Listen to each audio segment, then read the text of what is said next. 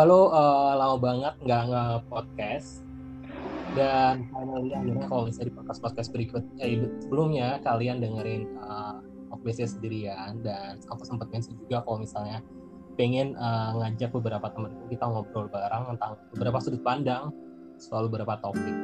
Nah di awal tahun 2021 ini sebenarnya banyak banget planning mau ngobrol sama siapa. Tapi yang paling available saat ini yang katanya dari kita ngapa-ngapain ada salah satu sobat aku yang punya banyak banget inspirasi soal kerjaan. Gak hanya inspirasi dia juga suka banget sharing informasi soal kerjaan di Instagram. Kayak pengalamannya baik banget. Nah langsung aja kita kenalan sama Fetty halo Fet. Selamat halo. malam. selamat malam. Apa kabar? Sehat le sehat sehat sehat sehat. Kamu gimana Fet kondisinya saat ini? Ya, alhamdulillah. sehat ya? Iya uh, pendengar. Jadi tadi Leo bilang aku yang paling lagi banyak waktu. Iya karena mohon doanya pendengar ya. Sekarang aku lagi isolasi mandiri. Wow, suatu ini ya. Suatu hal yang mungkin kurang menyenangkan tapi ternyata banyak hal positif yang didapat nggak sih Fed ya kan bisa me time. mm -mm, bisa rekaman podcast juga nih sama Leo jadinya. Betul, biasanya susah banget kan. Biasanya malam udah tidur terus kantor dan sebagainya kan. Well, um, kita mau ngobrolin apa nih, Kat, malam ini? Uh, ngobrolin langkah-langkah untuk masuk ke dunia kerja.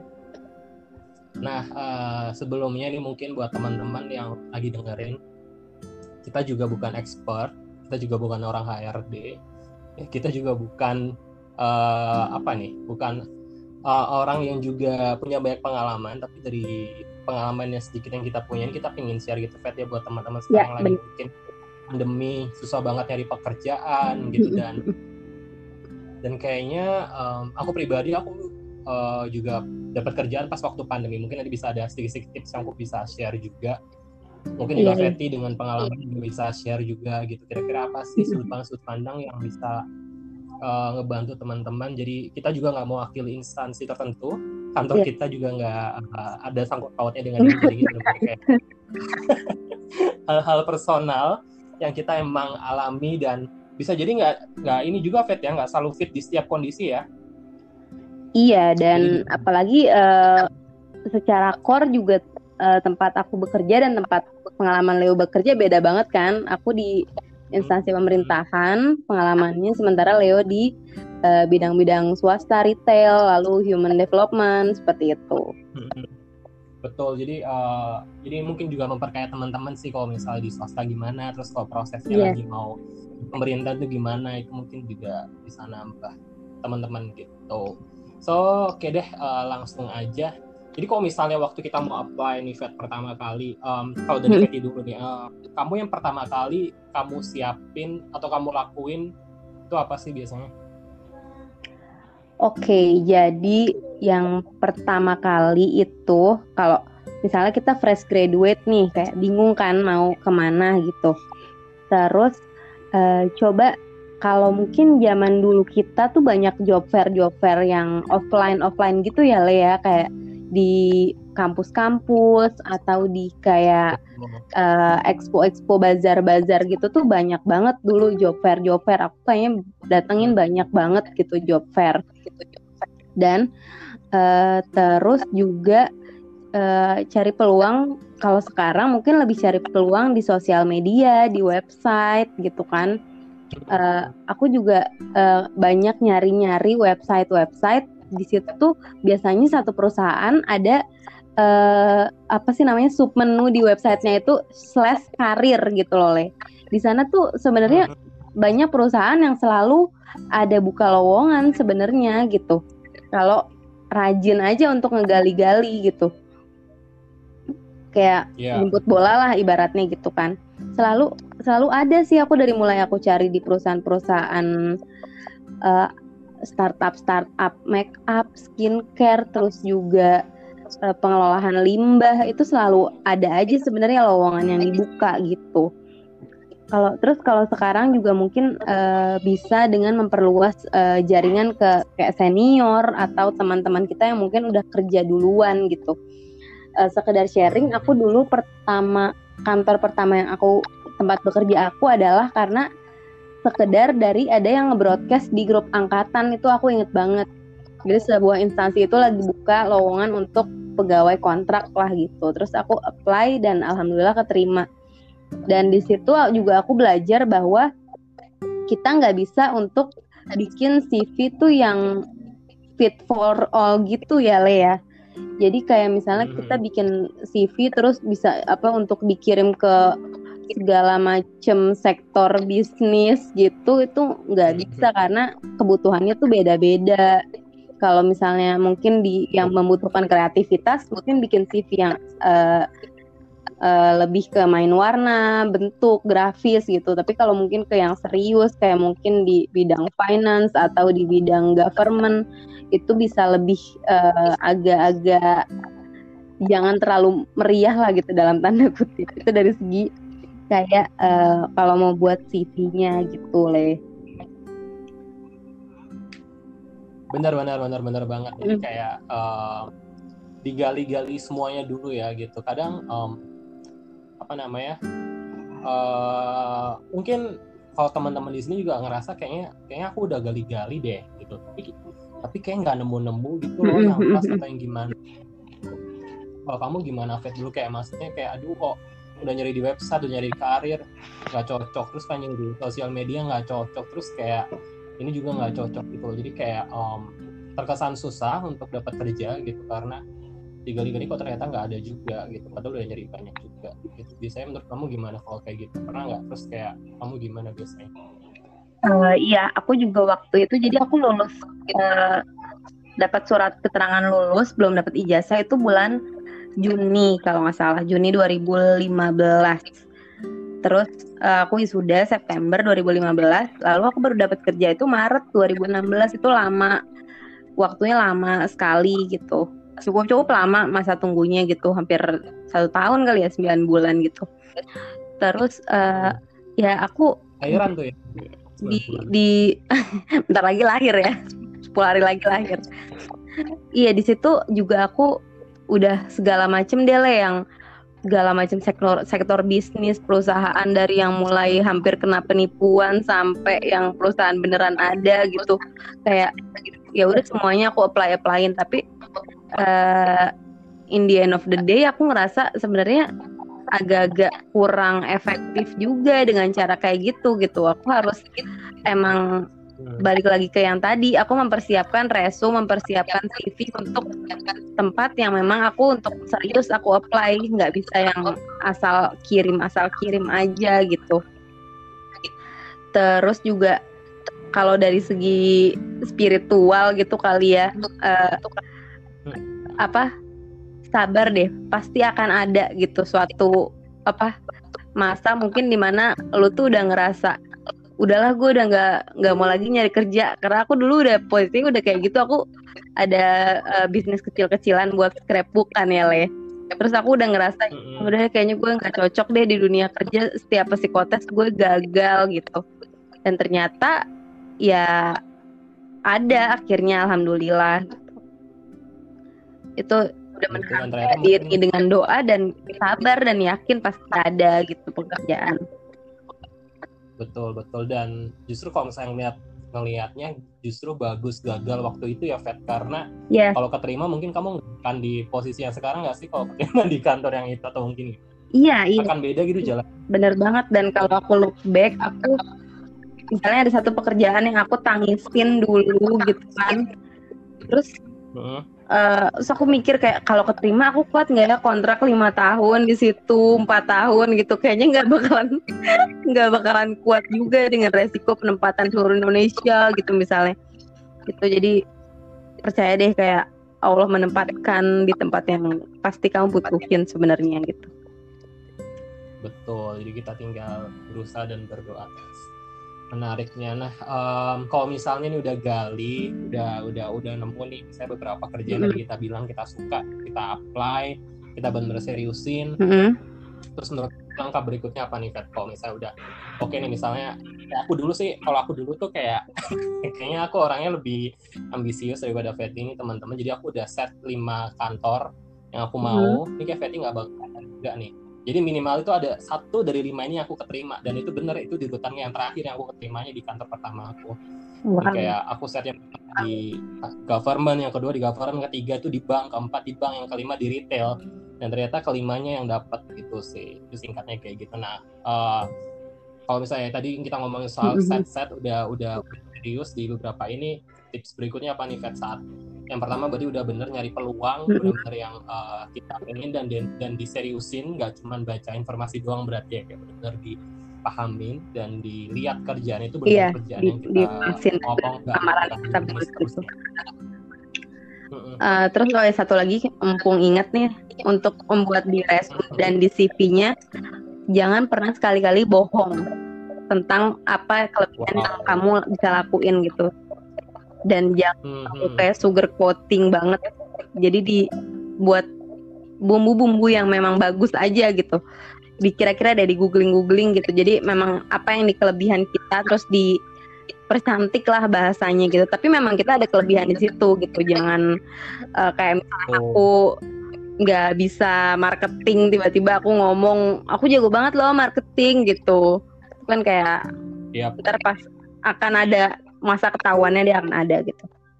Dan tahap selanjutnya. Betul karena eh nah, karena kita tulis itu ini ya Vet ya yang yang harus bisa kita tanggung jawabin ya. Karena kan itu kayak uh, yang kita tulis dengan serius kayak tanda tangan gitu kan kayak ini benar-benar kayak sesuai dengan apa yang kita miliki. Oke oke terus. Iya, terus selanjutnya itu biasanya tahapnya psikotes kan. Psikotes itu kayak terdiri dari Eh, hal-hal uh, tentang psikologis kita dan tentang kemampuan dasar kita. Kemampuan dasar biasanya intelijen umum gitu matematika bahasa gitu-gitu hmm. kan. Itu uh, bisa dipelajari kalau yang intelijen. Kalau yang psikotes kalau menurut aku just just be yourself aja gitu. Nggak usah kayak oh kalau misalnya aku lagi ngelamarnya di tempat di tempat A gitu. Kayaknya yang dibutuhkan nih orang-orangnya yang pintar matematika. Jadi aku jawabnya suka matematika terus. Karena satu kamu bakalan susah konsisten sampai akhir psikotes. Kedua, kalaupun kamu lolos buat apa gitu kan kayak kamu kayak bakal terus tertapi nggak? Iya, karena akhirnya bakal ter gopoh-gopoh buat pura-pura terus. Iya benar terus uh, interview kali ya ya. Interview itu juga biasanya ada di interview user sama di interview uh, eh, HR tadi sebelum interview tadi apa ya? Ini ya psikotes ya. Psikotes psikotes. Jadi tadi mau nakenin uh, psikotes hmm. ya jadi mau nakenin berarti yang ngomong kalau apa yeah. namanya. Ju, um, jujur di psikotes itu juga perlu karena apa? Mm -hmm. karena um, psikotes itu tujuannya ngeta, ngasih uh, ping, uh, biar HRD ini tahu kita tuh orangnya cocoknya di mana di lapangan nah, kah, betul betul di betul. kah, dengan tim yang kayak gimana kah? Jadi saat kita bohong saat psikotes tuh sama aja menghancurkan karir kita gitu nggak sih? Soalnya kita bakal ditempatin di tempat yang kita nggak cocok gitu loh. Iya. Jadi kayak um, jadi kayak jujur di psikotes juga perlu juga kadang uh, ya gitu sih. Ngejar nilai bagus boleh tapi kalau soal karakter udah nggak bisa bohong lagi jadi yang intelijen tetap dipelajarin. Kalau soal karakter jadi diri sendiri aja. Iya. Sip, sip. betul sekali. Oke okay. interview. mungkin esensi yang agak-agak kunci juga kali ini Ale interview nih. Banget nih. Nah, karena nggak semua orang fat yang misalnya kadang-kadang nih mm-hmm. uh, yang keterima 200 sampai psikotes misal. Mm-hmm. yang interview mungkin 50 persen ini 100 orang doang atau bahkan mungkin cuma 25 persen. Mm-hmm. jadi kayak interview ini satu hal yang krusial gitu. Istilahnya tinggal satu step tapi bisa juga menghancurkan step-step sebelumnya nggak sih? Kayak iya benar. ya itu antara iya tidak gitu doang sih sorry aku baru keingetan satu hal tentang mengirim CV nilai. Ini juga aku nggak tahu oh, iya, karena ternyata masih banyak banget teman-teman kita yang mungkin belum tahu etika untuk mengirim email yang baik gitu.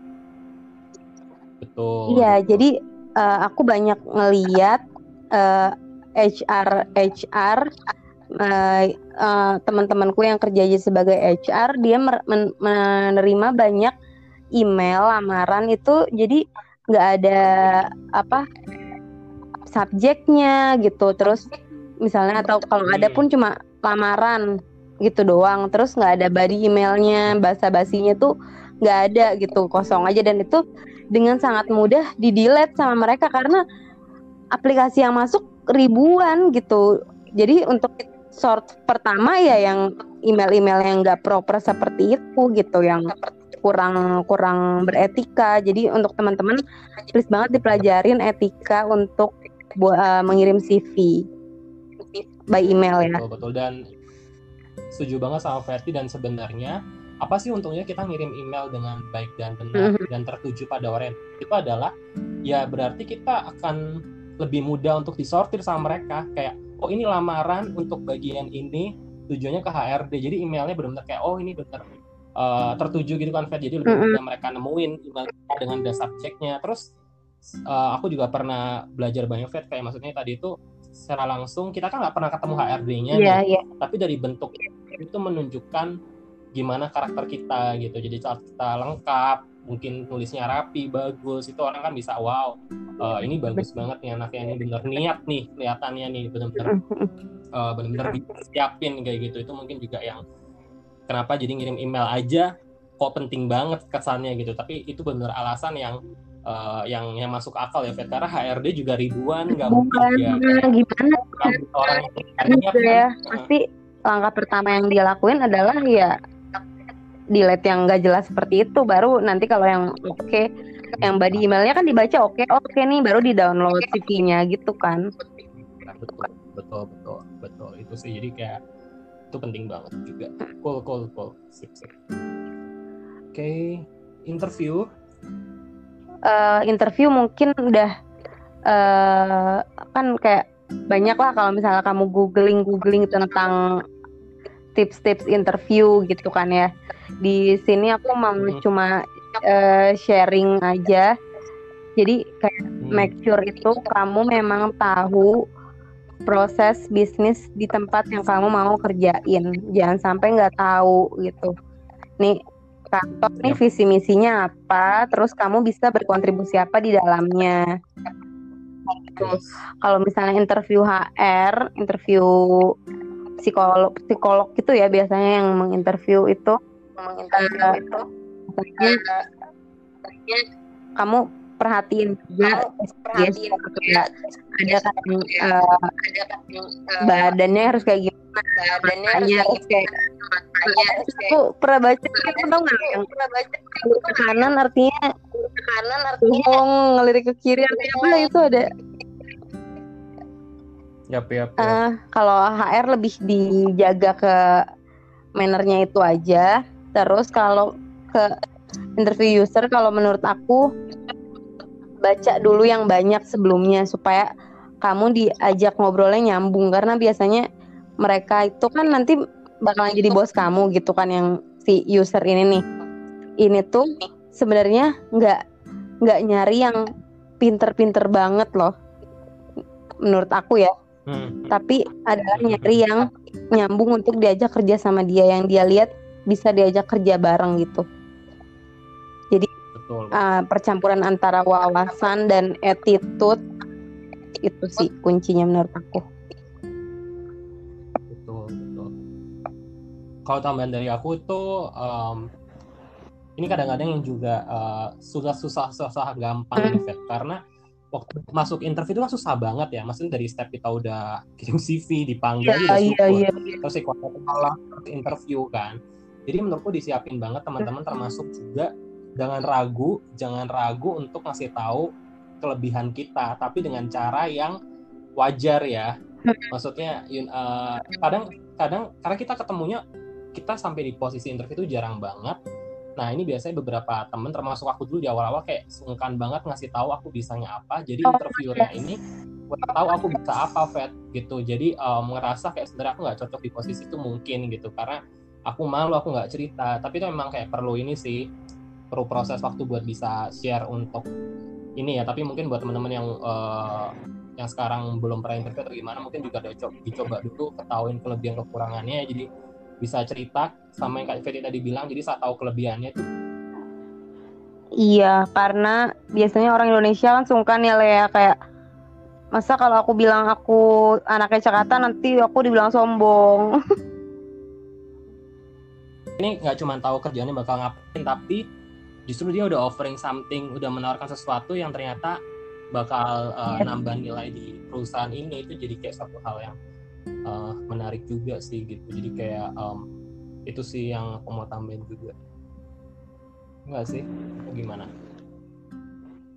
Iya benar-benar setuju. Hmm, terus uh, kalau soal interview itu juga aku sih aku sih kalau misalnya interview nih kalau misalnya aku mindset ini selalu kayak gini sih kayak jangan sampai kita kita tuh interview orang nggak interview itu udah banyak banget HRD dan lain sebagainya jangan sampai kita itu ter ini terkontaminasi dengan auranya mereka gitu loh Fed justru kita yang bring. Suasananya. Kayak harus gitu. Uh, uh, jadi kayak kalau bisa itu malah kita ngasih notice atau sesuatu hal yang orang itu nggak akan lupa sama kita gitu. Oh, iya, iya. itu hal itu yang penting banget. Soalnya ribuan kan misalnya ayo oke okay lah uh, sampai interview 25 orang. Tapi 25 orang cowok semua misalnya. Gimana caranya 25 orang ini yang kamu iya benar-benar karena uh, bukan berarti harus ngelawak ya waktu interview. Cuman maksudnya kayak uh, gimana caranya itu bisa stand dalam kerumunan gitu. Karena bukan berarti kayak show off ya tapi kayak melihatkan sisi kamu yang ternyata ih ini anak emang ini banget deh. Wah emang ini anak yang kita perluin banget deh gitu-gitu sih. Dan ya, ada benar tahu kita mau kerja apa di sana dan saat kita tahu itu orang bakal kayak enaknya emang siap kerja banget kayak gitu-gitu sih. Jadi kayak orang nggak punya lagi pilihan lain selain kita gitu loh saat-saat saat-saat itu penting banget Iya, hmm. jadi iya dan balik lagi ke maksudnya nyambung dengan yang tadi aku bilang oh, kan. Betul. Jadi sebenarnya bukan masalah kamu adalah the iya. best uh, of all, tapi adalah kamu catchy nggak di mata si user kamu tuh ini uh, nyambung nggak sama dia gitu kan maksudnya betul betul bisa diajak ngobrol nggak sama dia gitu betul. karena orang yang lebih pintar dari kita bakalan selalu ada nggak sih ya. Banyak lah. Kalau mau jadi yang paling pinter kayak sulit saya mundur teratur gitu eh, tapi ini ini ini cerita cerita nyata nih Fat. Nih di kantor pen terakhir kan aku iseng nanya kan kayak uh, kenapa sih dulu? Jadi uh, ada salah satu teman juga sih waktu itu nggak ikut interview cuman dia uh, ngikut bantu share lowongan kerja di buat di Indonesia itu. Nah terus aku nanya kak kenapa sih kok si ini milih aku? Gitu kan. Terus dia ngomong kayak kamu yang paling fit soalnya di posisi itu. Jadi bukan aku yang paling terbaik loh ngerti nggak Fet? Yes yes exactly posisi itu kayak pengalaman kamu terus yo karakter kamu itu kayak paling fit gitu. Jadi kayak karakter karakter terus kalau mau ditanya aku paling pinter kayaknya kalau dibanding CV yang lain mungkin ada yang lebih pinter yang S2 iya benar benar benar benar. Aku mikir kayak waktu aku masuk aku pun nggak ngerasa keberatan dengan kerjaanku vet gitu. Maksudnya kayak karena kayak kayak itu benar-benar experience yang udah pernah lalui sebelumnya cuman levelnya mungkin agak tinggi dikit ya jadi kayak tinggal naikin apa ya pembelajaran aja buat bisa masuk ke hal yang agak berat dikit gitu. Cuman sebenarnya kayak itu itu itu jadi juga jadi penting sih kenapa kita juga sama experience kita gitu. Jadi orang itu bisa oh anak ini cocok nggak? Fit nggak? Waktu interview kan gitu bisa digali kan dan oh iya emang cocok pengalaman. Bisa yeah. Iya. bisa relate ke kerjaannya sekarang dan dia nggak akan terlalu terbebani untuk bekerja karena dia udah punya pengalaman sebelumnya jadi waktu itu aku ingat banget ya sih betul itu sebenernya kayak yang wow gitu kayak main blowing banget. Ternyata kayak waktu aku mikir kayak wah I'm the smartest one. Ternyata nggak juga coy gitu. Emang karena emang uh, emang posisinya emang lagi cocok buat aku. Tepat ya gitu loh dan itu mungkin juga ini Tifet uh, itu pun sebaliknya terjadi kok. Misalnya kita ada misalnya kita udah interview tapi kita nggak dapet. Hmm jangan sampai kita down gitu. Karena itu berarti secara nggak langsung itu ngasih tahu kita kalau kerjaan ini eh, nggak uh, mungkin nggak sesuai sama karakter kita atau mungkin nggak sesuai sama jadi kita akan lebih susah gitu loh. Ngerti nggak jadi kayak jangan sampai kena down. Jadi bisa lihat ke sisi oh emang sih kayak kamu tadi bilang oh dia aja kalau misalnya keterima di kantor ini kayak aku nggak bakal betah deh gitu. Karena kayak dengan komitmennya harus ke seluruh Indonesia dan lain sebagainya kayak gitu gitu tapi dengan catatan itu kalau kamu sudah kayak ibaratnya checklist semua do and don'ts Yap, yap, yap. Uh, proses ya kan. Kalau misalnya kamu ternyata misalnya ngirim email asal, terus kamu nggak nggak lolos, oh iya emang itu tempatnya nggak baik buat aku. Ya enggak, lu nya aja gitu kan maksudnya. Iya benar benar. Iya ya kayak maksudnya kayak waktu waktu. Dengan catatan kamu ya it's your best ya, gitu. Kecuali kecuali ini kita udah email udah bagus, psikotes udah belajar mm -hmm. gila-gilaan, terus uh, interview mm -hmm. udah gila-gilaan gitu kan udah ngerasa udah ngerasa puas gitu tapi ternyata hasilnya enggak oke okay, itu kayak bukan jalannya tapi kalau misalnya ternyata iya benar, benar. interview aku pernah juga waktu interview kan waktu itu bukan bukan uh, bukan ini sih bukan kerjaan gitu kan buat beasiswa aku ngerasa kayak waktu interview aku nggak bagus banget jadi kayak aku waktu nggak keterima aku jadi ngerasa kayak ya emang aku nggak patut diterima karena interviewnya jelek gitu loh iya Terus, iya iya. Aku juga aku juga pernah ngerasa jadi saat pengen pindah kerja interview ini udah tahap benar-benar akhir tahap. Kayak aku tahu ya ya empat ya. bulan kayaknya. Prosesnya empat bulan mungkin aku tuh tes itu. Yep, yep, yep. Uh, terus sampai pas akhirnya aku nggak diterima tapi aku nyadar emang aku terbawa banget sama si uh, interviewernya gitu loh. Jadi akhirnya dia menggali-gali hal yang nggak oke okay lah dari aku gitu. Ya, karena waktu ya. lama banget hampir dua jam ya waktu itu mau wawancaranya dan ya adalah sesuatu aku ngerasa emang itu uh, it wasn't my best performance gitu. Itu kerasa sih ya.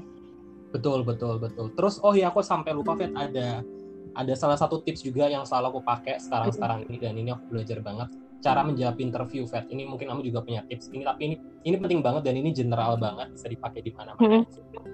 Jadi tuh uh, pakai ini pun bisa jawab interview ataupun jawab pertanyaan di esai ya. Pakai uh, apa ya? Sm, uh, aduh lupa sih katanya smart ya. Uh, smart. Oh bentar deh.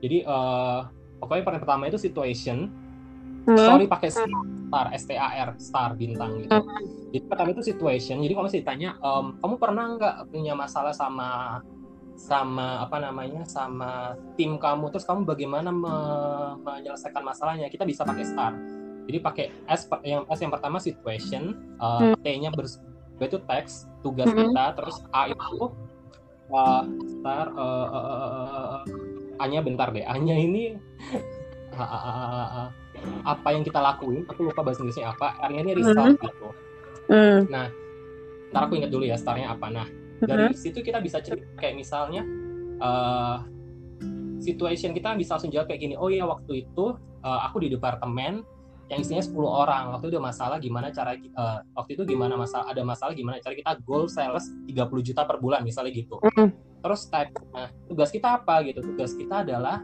tugas aku adalah dan kita bersama dalam menyelesaikan target itu 30 juta kan gitu kan dalam satu bulan gitu. Terus A itu action sorry. A itu action. Nah aksi, aksinya kan apa gitu? Nah aksiku adalah saat itu aku bikin promo. Gak hanya di web gak hanya di um, gak hanya di website tapi di sosial media. Bahkan aku bikin grup tambahan bu buat uh, buat inisiatif buat broadcast broadcast promo lewat WhatsApp. Itu aksinya gitu. Terus resultnya apa? Nah dari result itu orang dan 500 orang ini bisa belanja maksimal 22 juta. Jadi kita over atau target yang 30 juta karena ya itu tadi uh, totalnya kayak gitu-gitu. Nah, itu sifat jadi jawaban itu straightforward tapi menjawab gitu. Jadi ngasih tahu orang itu kayak oh iya oh, iya, iya. kayak um, uh, tugas kamu apa, bagian apa disuruh aksi kamu apa, resultnya apa. Jadi orang nggak bingung kadang-kadang kita tanyain, oh, kamu pernah nggak uh, bentar pernah. Jadi aku waktu itu di departemen terus kita cerita tiba-tiba kita dapat 100 juta kan nggak mungkin kan tapi kayak ada hmm. runtutan kayak sederhana. dan uh, konkret gitu ya maksudnya. Uh, gitu. Itu yang itu yang selalu aku pakai juga untuk setiap pertanyaan. Jadi itu bisa dipakai di semua pertanyaan apa pun termasuk misalnya uh, pernah nggak ada pengalaman uh, jadi sales? gitu. Oh ya pernah. Waktu itu aku disuruh jadi apa terus tugasnya apa aksiku apa terus resultnya aku bisa apa kayak gitu gitu sifat itu itu manjur banget dan ini sepertinya udah umum banget sih di Google udah banyak juga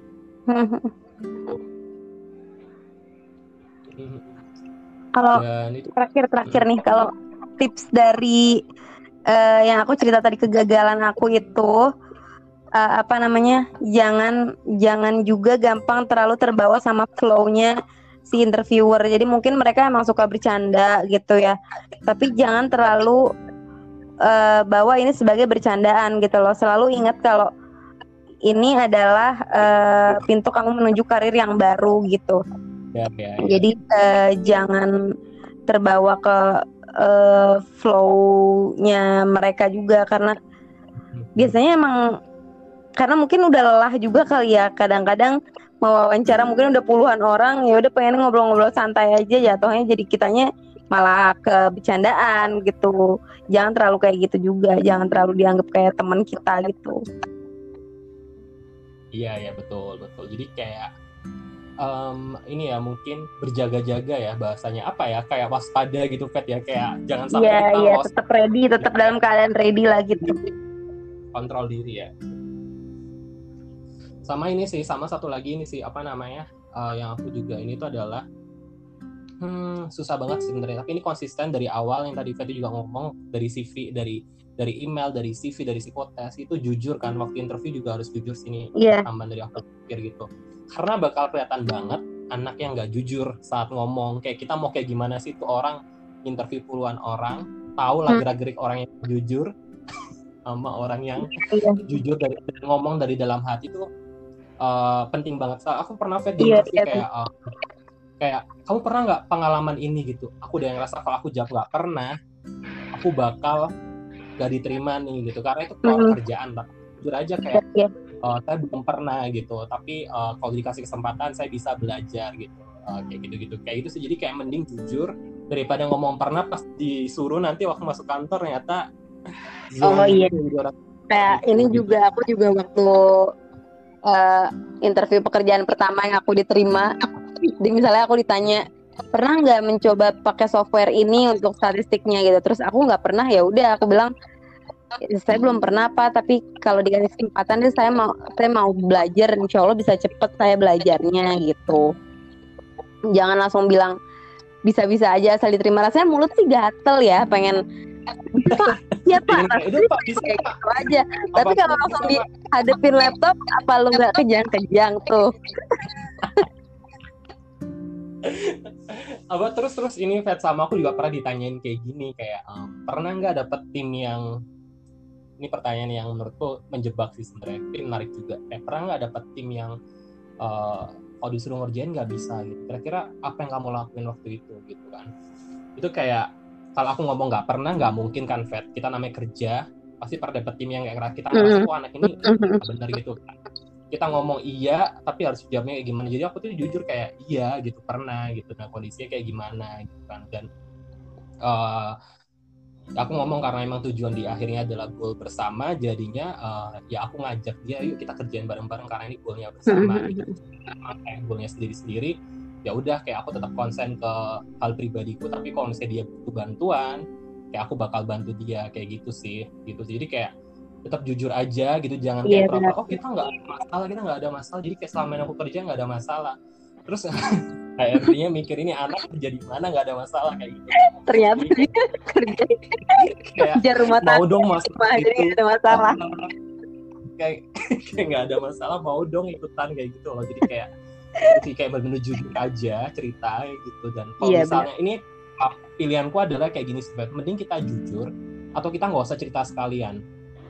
Yes yes ya, exactly.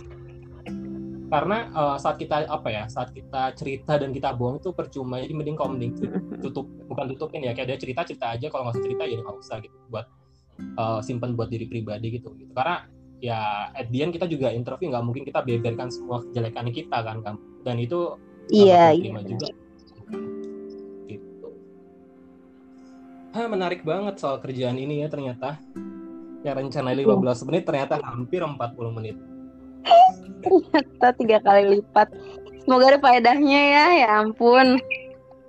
Iya teman-teman. Jadi kalau misalnya ini kepanjangan maafkan kita dulu. Jadi ntar kita bakal bikin yang lebih compact.